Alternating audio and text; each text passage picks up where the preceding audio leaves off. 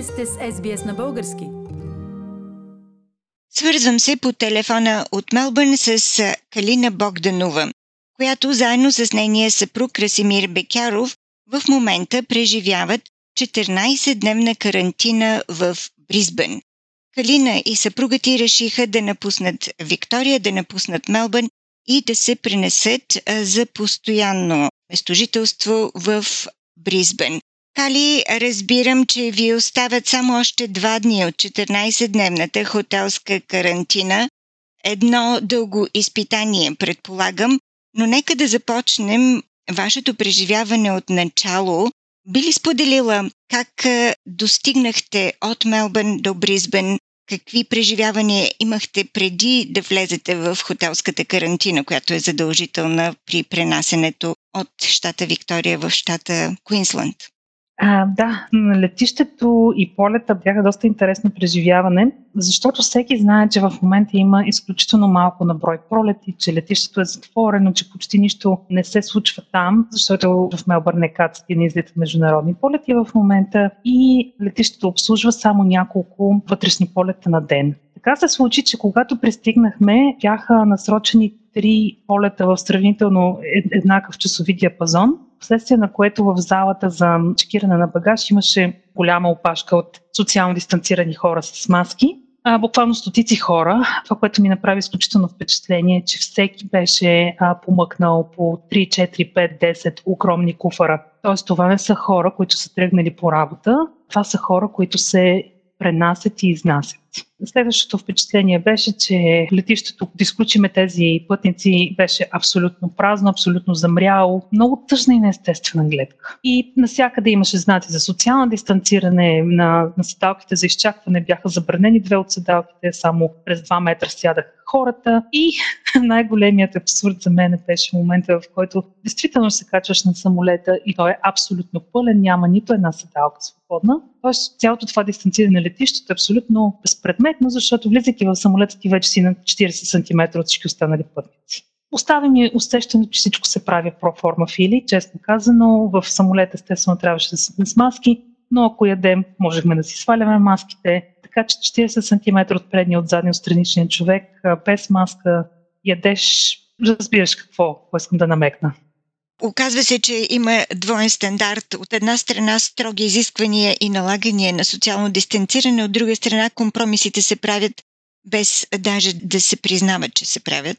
Аз, честно казано, очаквах, че знам, че пристигащите полети от чужбина с много малко пътници, очаквах да има някакви правила и за вътрешните от типа средната седалка е свободна или нещо такова, но самолета се пръскаше по шевовете, което означава, че има огромен брой хора, които са готови да минат през двуседмична хотелска карантина с цел да променят ситуацията си.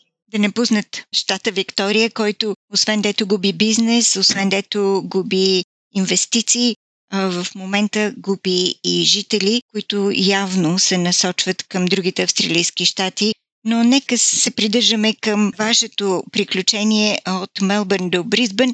След пристигането в Брисбън, вие с Краси се озовахте в хотелска карантина. Имате ли избор в кой хотел да попаднете или това беше чиста случайност? Как се случват нещата? Попадането в хотел е чиста случайност. Случва се още на летището. Когато слезем от самолета, се нареждаме на една изключително дълга и бавна опашка и има около петнадесет полицаи, които обработват документите. Тоест, всеки пристигащ трябва да има бордер пас, който му разрешава да влезе в щата. Има различни категории, в които се издават бордер пасове. Нашият беше в категория Relocation. Съответно, те преглеждат документите, които придружават паса. Между другото, паса се издава автоматично. Всеки може да го получи и да го изпринти, да се качи на самолет, но при пристигане трябва да носиш съпътстващи документи, които доказват причините за твоето пътуване. В нашия случай това беше договор за наем на нашето бъдещо жилище и редица документи, които аз бях взела за всеки случай, като писмо от работодател, че ще продължа да работя, документи за транспортната компания, която ни пренася багажа и така нататък. Полицаят ни казва в колко хотел ще бъдем.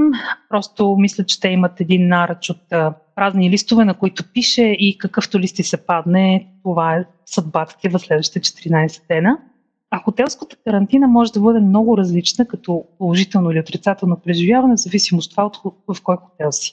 Ние изтеглихме дългата клечка, за което сме безкрайно благодарни на съдбата Господ или каквото и да е там, което ни прати в петзвезден хотел Мариот в центъра на Брисбън. Стаята, с която разполагаме, е съвсем приятна и прилична, като размери всичко. На висок етаж сме имаме гледка просторна, което също така помага за чисто психологическото оцеляване в, в тези извънредни условия.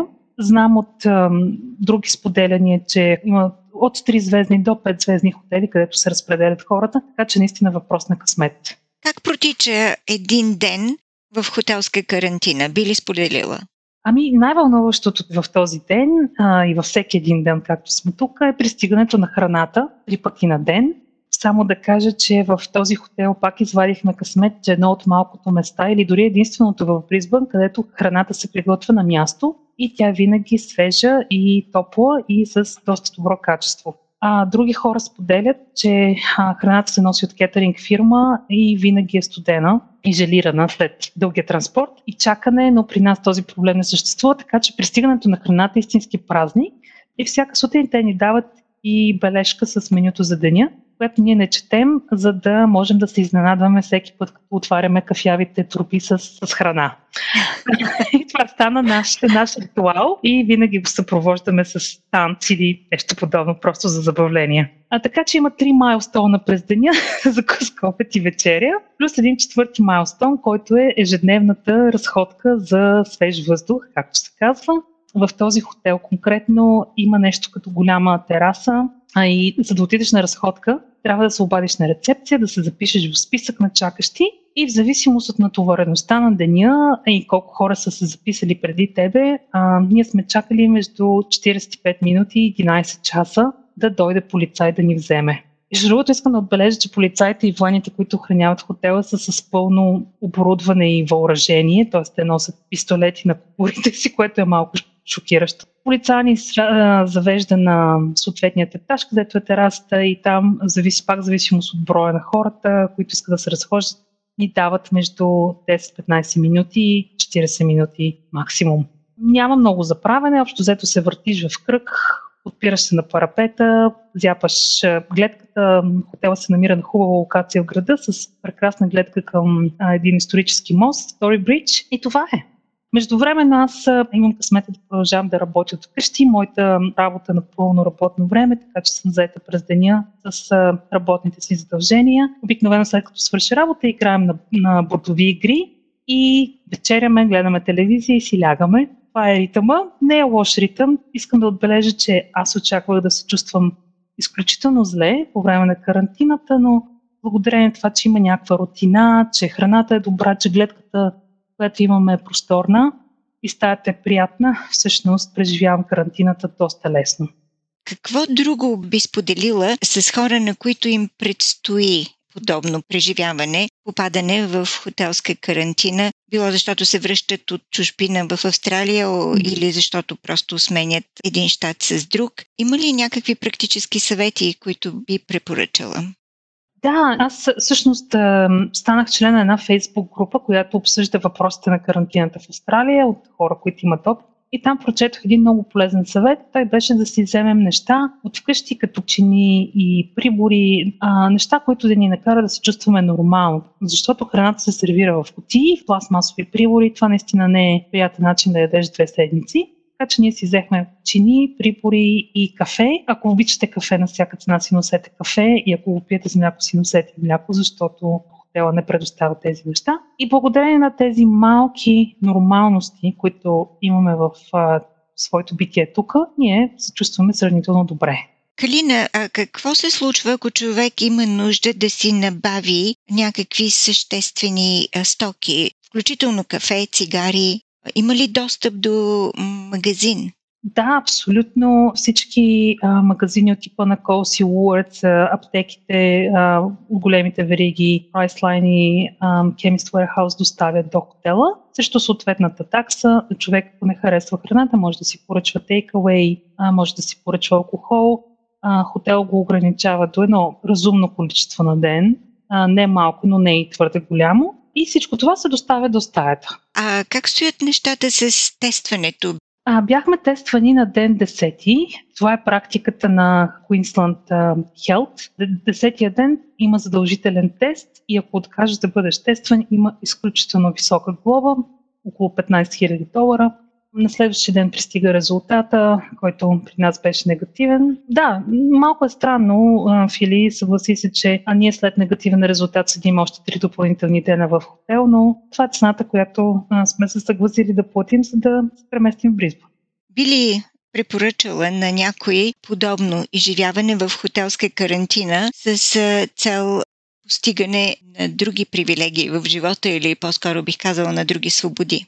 Знам, че в други градове, например в Сидни, са напълно забранени разходките и излизането от стаята за четиринайсет дена, което разбира се е много по-тежко за психиката. Включително и в Брисбън има хотели, където не излизат хората. Така че ако сте готови да поемете риска да имате хубав или лош хотел, хубаво или не толкова хубаво преживяване, да, бих казала на хората, направете го, поемете този риск. Живота трябва да продължи, не може вечно да се стагнира в локдаун. И в този хотел, и в целия град, и в самолета беше пълно с стотици хора, които бяха взели това решение. Бих поощрила хората, които имат такива намерения да го направят. Уважаеми слушатели, Калина Богданова, с която разговарям в момента, се намира в хотелска карантина в Брисбън. Благодаря ти, Калина, и успех във вашия бъдещ живот с съпруга ти в Брисбън. Много ти благодаря, Фили. Харесайте, споделете, коментирайте. Следете Ес Би Ес на български във Фейсбук.